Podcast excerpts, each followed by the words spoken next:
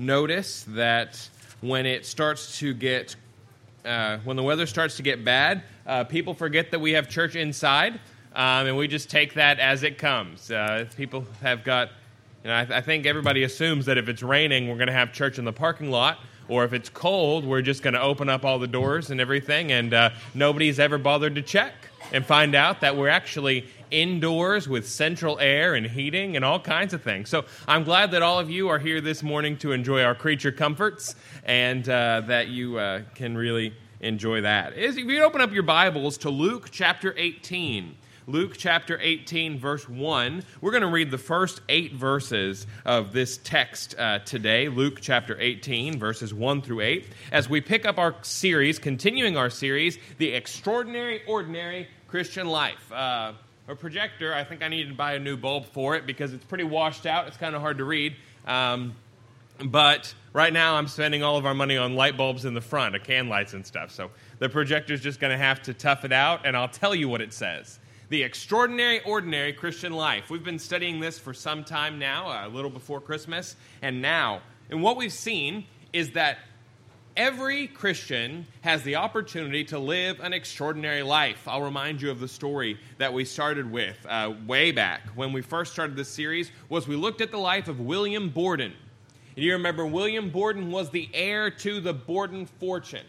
Um, you best know the Borden fortune because of the milk but it was a massive empire at the time. He was able to go to Harvard um, and uh, graduate at the top of his class, and then went to Yale, and then felt the call of God on his life to become a missionary to the people in um, China, in the, the well, close to Russia, up in northern China. And uh, there was a group of Muslims up there and he decided that he was going to make it his life's calling to go and reach those Muslims with the gospel. So he uh, was deeply opposed, and you remember he wrote in his Bible uh, when his father told him, If you're going to go down this path, don't ever expect to get a job with me if you're throwing away all these opportunities. And he wrote uh, in the margin of his Bible the date and no reserves, no reservations. He. Um, went a little farther in his life, and when he found out that people were talking about all the things that he was throwing away when he went to language school, he went to the Middle East to go to language school. And when he got word that everybody was saying what a brilliant mind, what talent he was throwing away, he wrote in his Bible, No retreats. And then when he never made it to China because he caught, I, think it was malaria, and died in the Middle East, he wrote in the margin of his Bible, No regrets. you understand? You say, What kind of a man could give up everything, think he's got a goal, not reach it, and then say, No reservations, no retreats, no regrets? On his epitaph, it said, Apart from faith in God, there is no explanation for such a life. Now, here's what I want to tell you: is that the power that William that uh, William Borden had, the power that he had to do the extraordinary, is the same power that you have. You don't have to go to China or the Middle East or anything to live an extraordinary life. Every Christian has the power to do things that are mind boggling. When the first thing that we looked at when we studied this is that every Christian has the power to worship God. That means that the God of the universe welcomes intimacy with you. Now, the President of the United States does not welcome intimacy with you, right? There are people that uh, make more money in a day that you make in a year that if you tried to go and beat down the door of their mansion, you would not be welcome in. You have the opportunity to worship God. You have the opportunity to uh, learn. and you say, well, that's a, what, a, what a privilege they're learning. But God has recorded his thoughts and has allowed you to learn them. And we've looked at that from two different perspectives. One, corporately, we come together to learn and do individually. Last week, we talked about the importance of personal Bible study. You, as an individual, extraordinary, ordinary Christian, have the power to serve. You know, You, you've all heard the quote, why is a commission from a heavenly king an honor, and a commission from an earthly king an honor, and a commission from a heavenly king a sacrifice? You see, God says, I want to use you to accomplish my purposes. God doesn't need you, right? I don't know about the God that you think that you worship, but the true and the living God spoke and the world was right? You know, you know, it doesn't need you, but he says, I want to give you the honor of working alongside me. And he gave you a gift to do that, and you can use that for the building up of the body, for the perfecting of the saints. What a marvelous thing. And now, today, when we come in, it just gets even better. Today, what we're going to talk about is the extraordinary, ordinary Christian can pray. Let me tell you, there is no tool in your spiritual arsenal that is more neglected or more powerful than the power of prayer. You know, prayer moves the hand that moves the world. Martin Luther said that he took two to three hours every morning to pray because he had so much to do. You think about that for a minute. Do you believe that God can do more in less time than you could do in more time? Well, absolutely. So why don't you pray? You know, if I say Abraham Lincoln was famous for saying, you know, if he had two hours, or if he had, I don't, I don't remember the six hours to chop down a tree, he would spend five hours sharpening the axe. Now you go and you face a problem, and you come before God, right? And you say, Lord, I really need your help for this. Uh, in Jesus' name I pray, amen. And then you spend the rest of the day trying to do it yourself and forget about God. You know, if you have the power to call down the air support, why wouldn't we do that? So today, we are going to spend some time looking in Luke chapter 18, verses 1 through 8, where Jesus is going to teach us in a parable some very important lessons about prayer. We're going to read the text straight through, and then we will go back and look at it piece by piece. And he, Jesus, spake a parable unto them to this end, that men ought always to pray and not to faint saying, There was in a city a judge, which feared not God, neither regarded man. And there was a widow in that city, and she came unto him, saying, Avenge me of mine adversary. And he would not for a while. But afterward he said within himself, Though I fear not God, nor regard man, yet because this widow troubleth me, I will avenge her, lest by her continual coming she weary me. And the Lord said, Hear what the unjust judge saith. And shall not God avenge his own elect, which cry day and night unto him, though he bear long with them? I tell you that he will avenge them speedily. Nonetheless, when the Son of Man cometh, shall he find faith on the earth? Let's pray. Heavenly Father God, we thank you so much for your word. We thank you so much for the privilege of learning and studying and worshiping and serving. But today, Lord, we thank you so much for the privilege of prayer that we are not like a, a, widow who has to go and beat and beg and plead, Lord, trying to force someone into doing the right thing, but that we are able, like children, to run into the arms of our Heavenly Father and pour out all of our concerns. I just ask now that as we study this passage, that you would help us to see the truths of how to pray, the truths of what we have in prayer, that we would be motivated not to be smarter sinners, but more like the Savior, that we would pour out our heart to you every day. I ask these things in Jesus' name. Amen. This story is very simple, parable. Uh, parables are, of course, a, a, story that has a point, something that's designed to teach you. And in this parable, we've got two characters we've got a judge and we've got a widow. Now, in the first century, when Jesus was giving this parable, a widow was among the most vulnerable members of society. In fact, there was a Jewish uh, legal custom at the time that said that orphans and widows got to cut in line in court cases. So let's say that you are suing somebody and I'm suing somebody, and then there's a widow that's suing somebody. And we filed our cases in that order.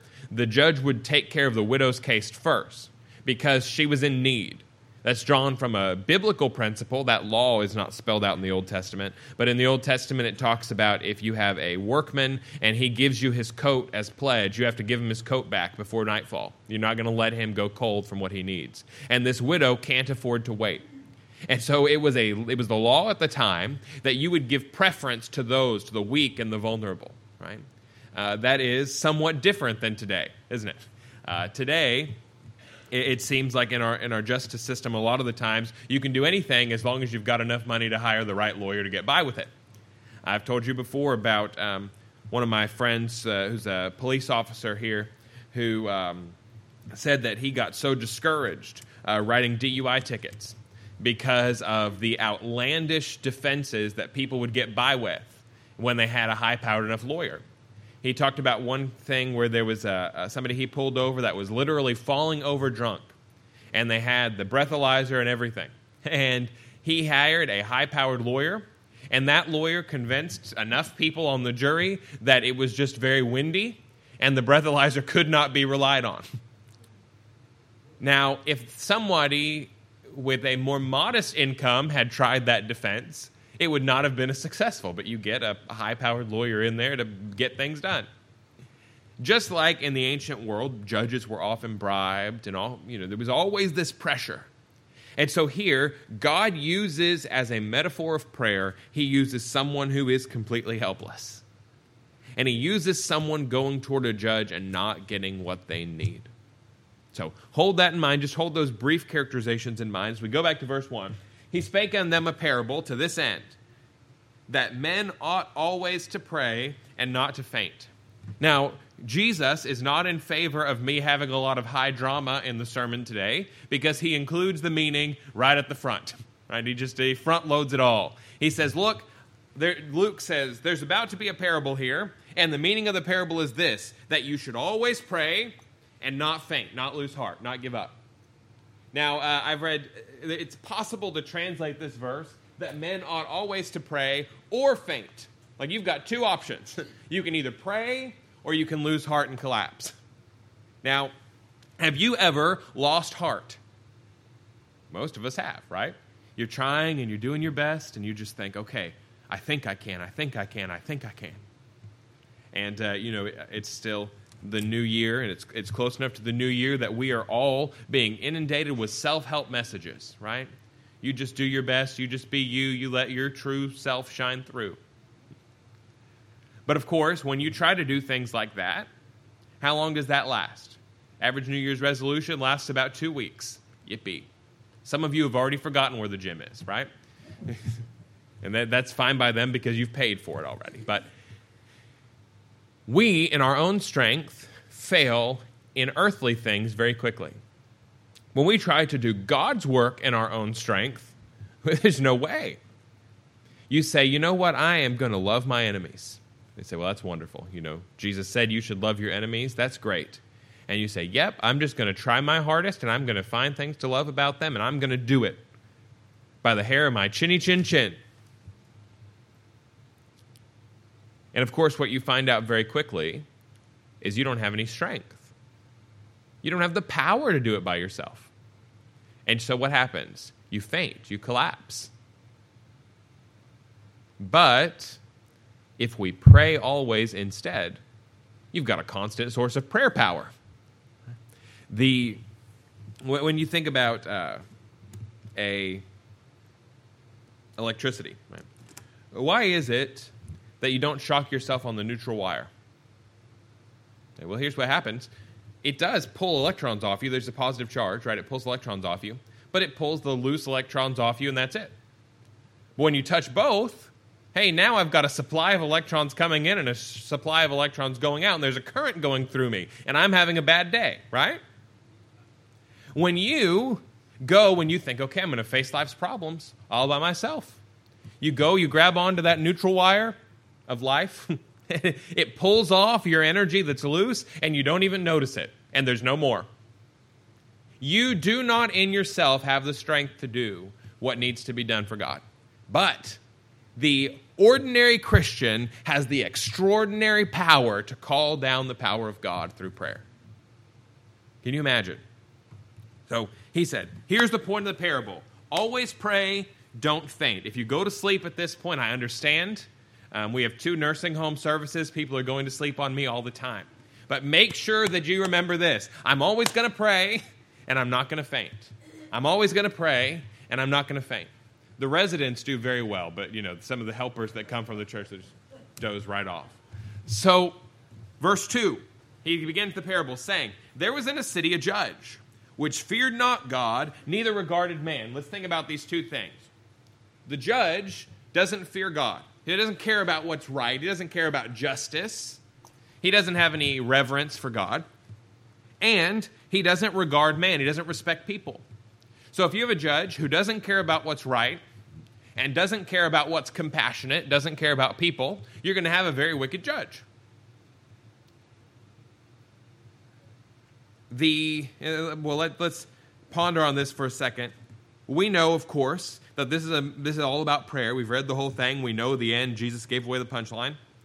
So he says, when we go to God, God is not like this judge. How, how is God not like this judge? Well, one, of course, we, we don't talk about God fearing God, but God is holy, holy, holy. Right? God is righteous. God does, shall not the judge of all the earth do what is right. God is just and righteous and good. So the things that a judge would be if he feared God, God is perfectly. You don't have to worry about God doing the wrong thing, God doing a crooked thing. Some people think that God is a crooked judge, right? You've got some problem in your life, and you say, Lord, if you'll just sort this out to me, I'll go to church for, man, three weeks. You know how boring that man is, God. Just, uh, you know, three weeks is a lot.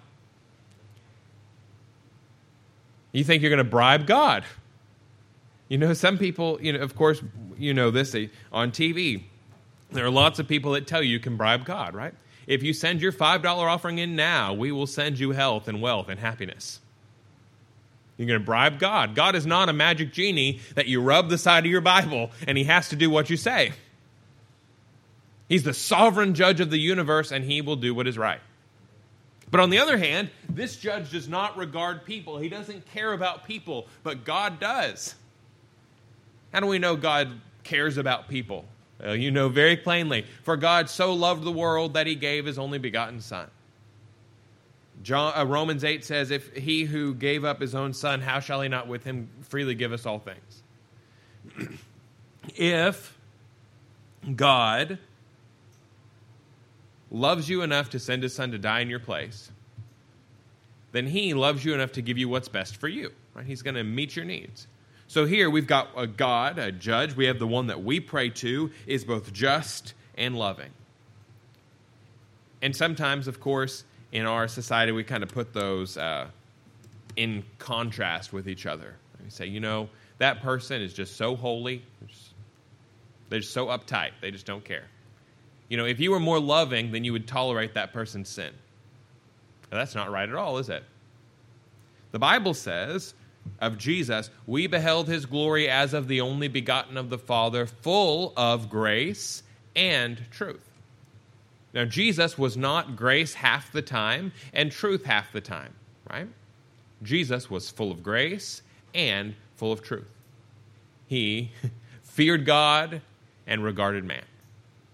This judge, then, is the very antithesis of what you want in a judge. He has no compassion, no sense of righteousness. But when we pray, we have a better. Verse 3 And there was a widow in that city, and she came unto him, saying, Avenge me of mine adversary. Come, help, give me justice against my adversary. Now, when you, I told you already, a widow is completely helpless in the first century. You know, she uh, didn't have a social security check, she didn't have a job. She could do various small things, but not enough to support herself. She was on the mercy of other people. And in this parable, who are you? You are the widow. Before God, you're helpless. You have nothing except what you have received. And so, if we need anything, we've got to be willing to come to God and say, Lord, I cannot do this on my own. It's a, you know, we are so proud sometimes. It's often the case that there are people who need help and are not willing to ask for it. There are people who need help from other people. There are people who need help from God. You know, the Bible says, You have not because you ask not. You ask and have not because you ask amiss that you may consume it upon your lusts. But, I mean, imagine how many people need something and don't pray because they think that they have it on their own. Uh, somebody came to uh, E.M. Bounds and said, Do you think that we ought to pray about the little things in our life? And he said, Madam, can you think of anything in your life that is big to God? You know, if, if you don't bring the little things to God, you won't bring anything to God at all.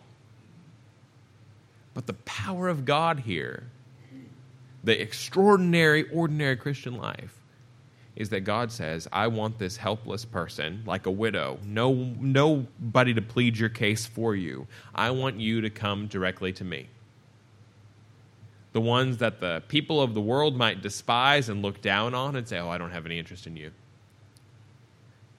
God says, Come to me, all you that are weary and heavy laden, and I will give you rest. He says, Come to me. Cast all your cares upon him because he cares for you.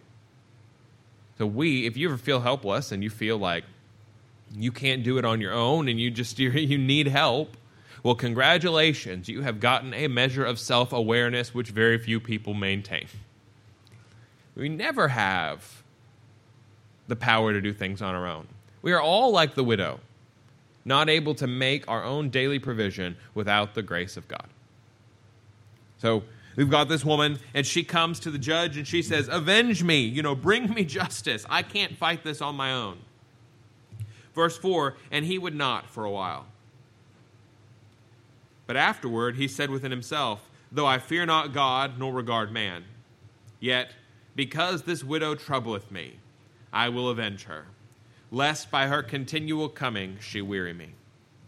He says, I don't care about justice, and I don't care about this lady. But boy, is she annoying. Says, I'm just going to give her justice just so that she will leave me alone. You say, wow, that's uh, pretty, pretty miserable. You say, would anybody be like that?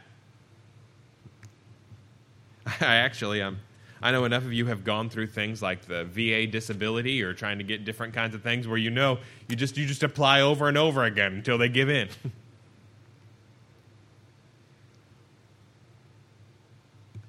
the unjust people of the world have to be beat down. And sometimes people treat God like this. You know, Jesus said, Don't pray with vain repetitions as the heathen. Because what they did back then, the uh, ancient people in, this, in the Middle Eastern region, what they would do is they would go and they would pray, and they thought if they prayed the same thing enough times, it would force God to answer their prayer. But you know, God heard you the first time. And it's not if you pray it three times, you're going to beat God down, or if you pray it seven times, you're going to beat God down, or if you pray it ten times or a hundred times, you're going to beat God down. God is not like a judge. You know, of course, we, we think of Isaiah, even the young men shall grow weary and faint. Those that wait upon the Lord shall renew their strength. But you know, the Lord doesn't grow weary or faint. God doesn't get tired of listening to you. And that means two things. One, it means that on one hand, he doesn't get tired of listening to you, so don't think that by praying the same thing over and over again, you are going to force his hand like a kid throwing a tantrum in a store. On the other hand, when something is on your heart, you don't have to worry about bothering God with it because he's not going to get tired of listening to you. So Jesus' point is not to, you know, only pray about things one time we know that's the case because uh, Paul prayed three times for three seasons, probably, that the thorn in the flesh would depart from him. It's okay to pray about the same thing more than once. What's wrong is to think that some kind of incantation is going to bow the God of the universe to your will. It's not going to happen.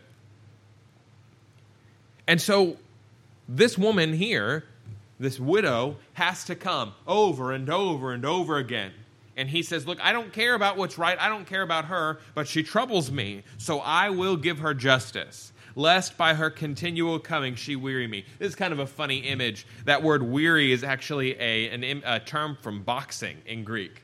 It literally means, lest she give me a black eye from beating me down over and over and over again.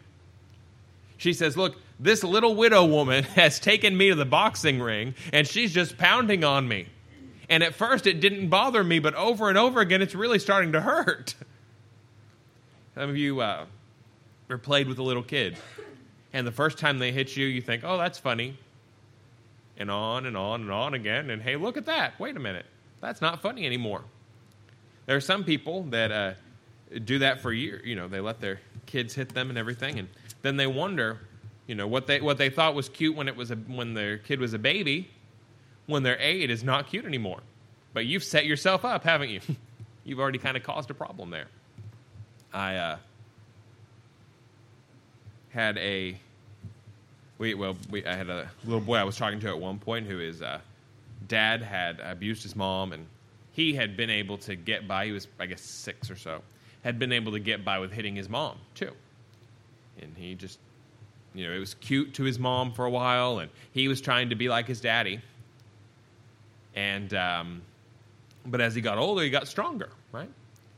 And uh, I I told him, you know, that uh, he was that God had trusted him with big muscles, you know, and he needed to use those big muscles God had trusted him with, how God wanted him to use them, and he didn't need to abuse them. He needed to use it right, and uh, he did, he did better. But we need to know that while that's the case with people, that over time, you know, we can, you know, uh, the water can carve through rock given enough time. That you will never carve through God. You will never beat down God. And you don't need to. That's the marvelous thing about this story. Is that human beings, if you want a human being to do something that you want, you've got two options. One, you either trade them something, you give them something that they need, or two, you just beat them down with persistence. God does not need anything. Anything he needs, he can make by speaking, right? And you cannot beat down God. So, what do we have? Well, if it were not for this extraordinary, ordinary thing, we would be in a real pickle. Because there are some things that we need from God that we have no way to earn and no way to compel Him to give us. But out of love, He gives us a way Let's see, let's see. So he says, Hear what the unjust judge saith. And the Lord said, Hear what the unjust judge saith. And shall not God avenge his own elect, which cry day and night unto him, though he bear long with them? He says, Look, if even this unjust judge will ultimately do the right thing for the wrong reasons, how much more will God do the right things for his own people? He said, Look, you cry out to him day and night. You say, Lord, how long? In the context of this chapter, chapter 17 was talking about the, um, the second coming, and he was talking about the tribulation period and these different things. He says, Imagine waiting on Jesus to return, how all of his people would cry out, Lord, come quickly. Your people have been praying that for 2,000 years. You say, look, are we going to beat him down by much praying? no. He, look at this. He says, we, wonder of wonders, God will avenge his own elect. The widow was right in her cause. That's why she could go to the one who, that's why if the judge had feared God, things would be okay. The widow was helpless. That's why if she went to one who feared, who respected men, it would be okay. The widow was persistent. But persistence for her was because she did not believe that the judge wanted to do the right thing. When we are persistent in prayer with God, it's because we believe that God hears us. I, don't know how to get across to you the full weight of that. But when you pester a human being, you do it with the intention of getting someone to do something they don't want to do. But I can pray to God anytime and ought to pray to Him without ceasing because I know that He always wants to hear what I have to say. I know that if it's not right, if it's not the right thing, God will not do it because He is the Lord of all the earth. He's just. I know that if it's going to bring harm to me, that He won't answer my prayer because He works all things together for good to make me like His Son. But I also know that He does hear. He says, Look, on one hand, will he avenge them, although it takes a long time, although he bear long with them? You ever prayed about something for a long period of time uh, and wondered, you know, how long, Lord? Like the psalmist. But we have to remember that God is not in the same time frame as we are. The Lord is not slack concerning his promises. Some men count slackness, but is not willing that any should perish, but that all should come to repentance. A day with the Lord is a thousand years, a thousand years is one day. We, as human beings, are all about time. Say, oh, this has got to happen right now. you know, I don't know about you, but I get caught up in that mindset all the time.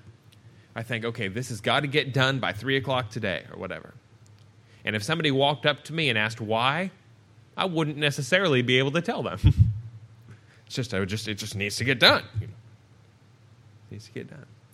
That's more true when I get to drink all of my coffee and I don't spill it. I'm nice and high strung.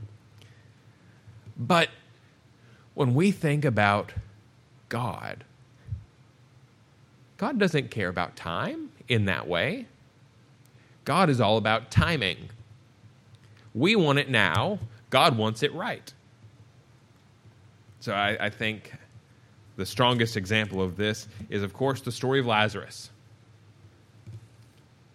From the perspective of time, Jesus was four days late. From the perspective of timing, he was right on time. Came just when he needed to be there. You pray about something, right? You pour your heart out to God about something. You say, Lord, it's too late now. what did um, Mary say? She said, Lord, I know that you can do all things. If you'd been here, you could have saved my brother. Lord, I know that you can do anything. It's too bad that you're too late. Well, wait a minute. If God can do anything, then when he says, Lazarus, come forth, the gates of death are opened. If you really believe that God is the one that holds all things together and makes all things and works all things for His glory, then you know that your prayer does not have to happen in your time. People say, well, you know, people have been saying Jesus is going to come back for a long time.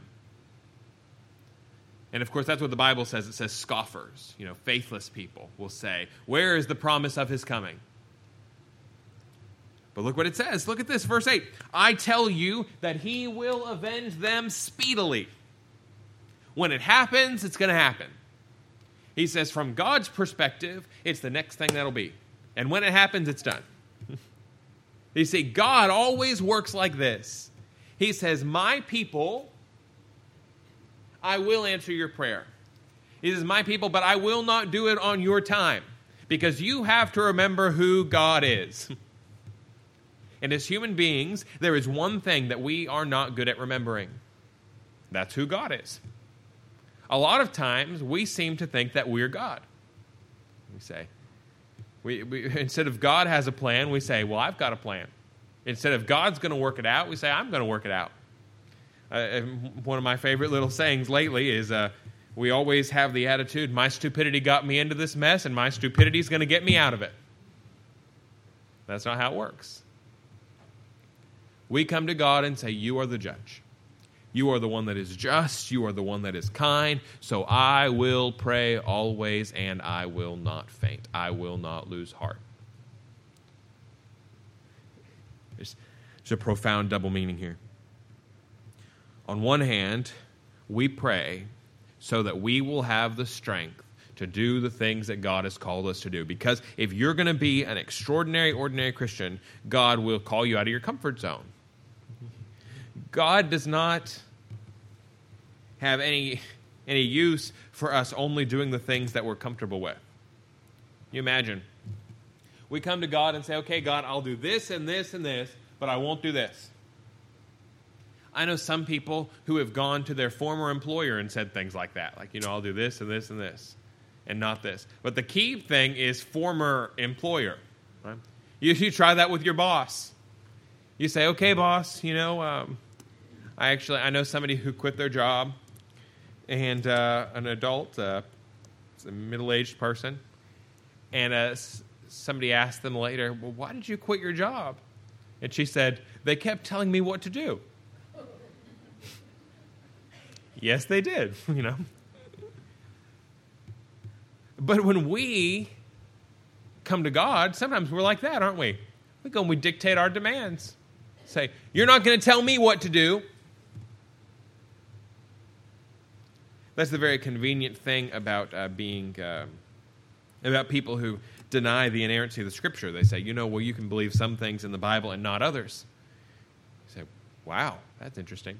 Say, well, how do you pick which things still apply and which things you don't have to believe? Well, I just know. So I, I get to believe the things that I want to believe and don't believe the things I don't want to believe, right? You try that with your boss. You say, okay, well, you know, I know you told me to do these three things, but two of them I feel like they didn't really apply today. This one I really wanted to do, so I went ahead and did that. Well, good luck. You know, if your uh, if your kid came to you and you said, okay, I want you to go to your room, I want you to clean your room, I want you to come and eat your dinner, and then I want you to go to bed. And then three hours later, you find them and their room's a mess, and you say, what's going on? You say, well, you know, I ate my dinner, uh, so one out of four is not bad. You know, I did that thing. Listen, if you do what you want to do and don't do what you don't want to do,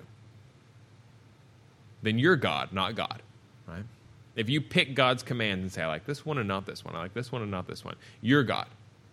Um, Augustine said, uh, if you believe what you like in the Gospels and reject what you do not like, it is not the Gospels you believe, but yourself.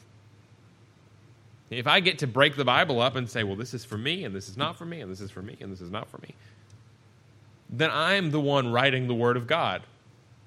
But I'm not God. I'm not qualified to write the Word of God. So here we know that from cover to cover, the Bible is trustworthy and true. And that when God says things like, man ought to pray always and not to faint, cast your cares upon him because he cares for you, he means it. So when we come, we pray. And we pray, one, we lean on the character of God. Now, let me, let me read, this, read this next verse. I'm sorry. He says, I tell you, he will avenge him speedily. No, nevertheless, when the Son of Man cometh, shall he find faith on the earth? That word faith, the Greek word pistis, has got a double meaning. It can mean faith, like I believe, and it can mean faithfulness. The primary way that comes out is I can have faith because God is faithful. But in prayer, it comes out a little differently. I can be faithful in prayer because I have faith in God. When Jesus comes back, will he find anyone faithful in prayer? Will he find anyone who's held out the line? I read a story about a missionary who went to South America and he told the church that was sending him, he said that we will come, we will go to this place and we will reach these people with the gospel as long as you promise to hold the rope. Remember to pray for us. Man went down to South America, was there for a number of years, and things started to go downhill. And They had no success. And eventually, his wife and his child died and he, very sick, came back to the United States and snuck into the back one Wednesday night of the church that had sent him out having their prayer meeting. He sat through the entire service and at the end of it stood up and said, I come to you dying, and my wife and child are dead. And now I know why. I sat through this entire meeting, and you promised me you would hold the rope and you didn't pray a single time. That's a, apparently a true story. When we pray, we have the opportunity to move the hand of God. Now, I've got to give this to you very quickly. If God's going to do what's right and He knows what's the right thing and He knows what we want, why bother praying? You know, why should prayer change things? Of course, the Bible says that prayer does change things. Sometimes people try to explain that away, right? They say, well, you know, prayer is not about changing things, prayer is about changing me. Well, that's great. Yes, I want you to change yourself through prayer. But I also want you to know that the Bible says, Ask and you shall receive, knock and it shall be opened unto you, seek and you shall find. So, how does this work? You know, the Bible actually says that prayer changes things. I want you to imagine God looks out at the score sheet of the universe, and there's somebody who's sick. And right now, he knows that if they die, then in it's going to bring some people to the awareness of their own mortality. It's going to bring some people closer to him. The grief is going to rearrange some people's priorities. And he says right now this person dying is slightly better in the grand scheme of things than this person being healed. And now you come and you pray. And now to the balance sheet of healing this person god says look I'm going to increase this person's faith. I'm going to glorify myself. I'm going to increase the faith of the other people they tell. And now, because you prayed, the world is a better place for God answering your prayer. Sometimes that's not true. Sometimes, you know, your prayer is not enough to balance the scales, and God's sovereign and He does what's right. But sometimes your prayer brings you, God's development of you, into the equation. So God actually answers prayers. He know He always does the perfect thing, but sometimes you praying changes what the perfect thing is. James says, You have not because you ask not. Sometimes you pray in the wrong way or for the wrong reasons, right? You ask and you have not because you ask amiss that you may consume it upon your lusts. But that's like a kid throwing a tantrum in the store. If um, you're taking a kid into the store and they see a chocolate bar they want, and you were about to buy that chocolate bar for them, and then they throw themselves on the ground and they start flailing and everything, you were about to give them that chocolate bar, but do you know what just happened? Not anymore. Say, I'm not going to teach you to act like that. You come to God and you pray with no faith, you come in selfishness, and God says, I'm not going to teach you to act like that. Prayer is a way of developing your relationship with God. It's a way of changing things according to God's will, but it's a way of aligning your heart with God's heart. And yet, it is so easy for us to lose faith. It's so easy for us to lose heart. So I've been praying about this, and it just seems like nothing's changing. How many times have you prayed about something and it happened, and then in the back of your mind you wondered, well, maybe it would have happened anyway? We lose faith so easily, we lose heart so easily. So when the Son of Man comes, if Jesus showed up now in this church, right here, right down the middle, would he find a praying people in this building or not? Would he find people who were faithful to him because they were faithful to pray, who were able to stand by him because they had the strength to pray, or not? Because God will avenge speedily. So, very a couple, a couple quick principles. One, this woman prayed to the judge. She asked for what was right. We ought to always temper our prayers with, Not my will, but thine be done. We want what's right. Two, this woman came helpless. When we pray, we need to recognize that we are throwing ourselves on the mercy of God. Three, this woman came with standing. She had a right to come to this judge. And here's where something very interesting happens. She, as a citizen, had a right to go to this judge. You, on your own, do not have a right to go to God. You're a traitor, you're a rebel. What we know is that Jesus came and Jesus died. He died for our sins to make a way for us to go to God. Jesus, knowing that on our own, our sins separated us from our God, the arm of the Lord is not shortened that it cannot save. We know that Jesus knew that we couldn't approach God. But he knew that if he died, he could be the mediator. There's one God and one mediator between God and man, the man Jesus Christ. That's why when we pray, we pray in Jesus' name. Now, what I want you to know is that God will sometimes graciously answer the prayers of people who are not Christians. But do you know that if you're not a Christian,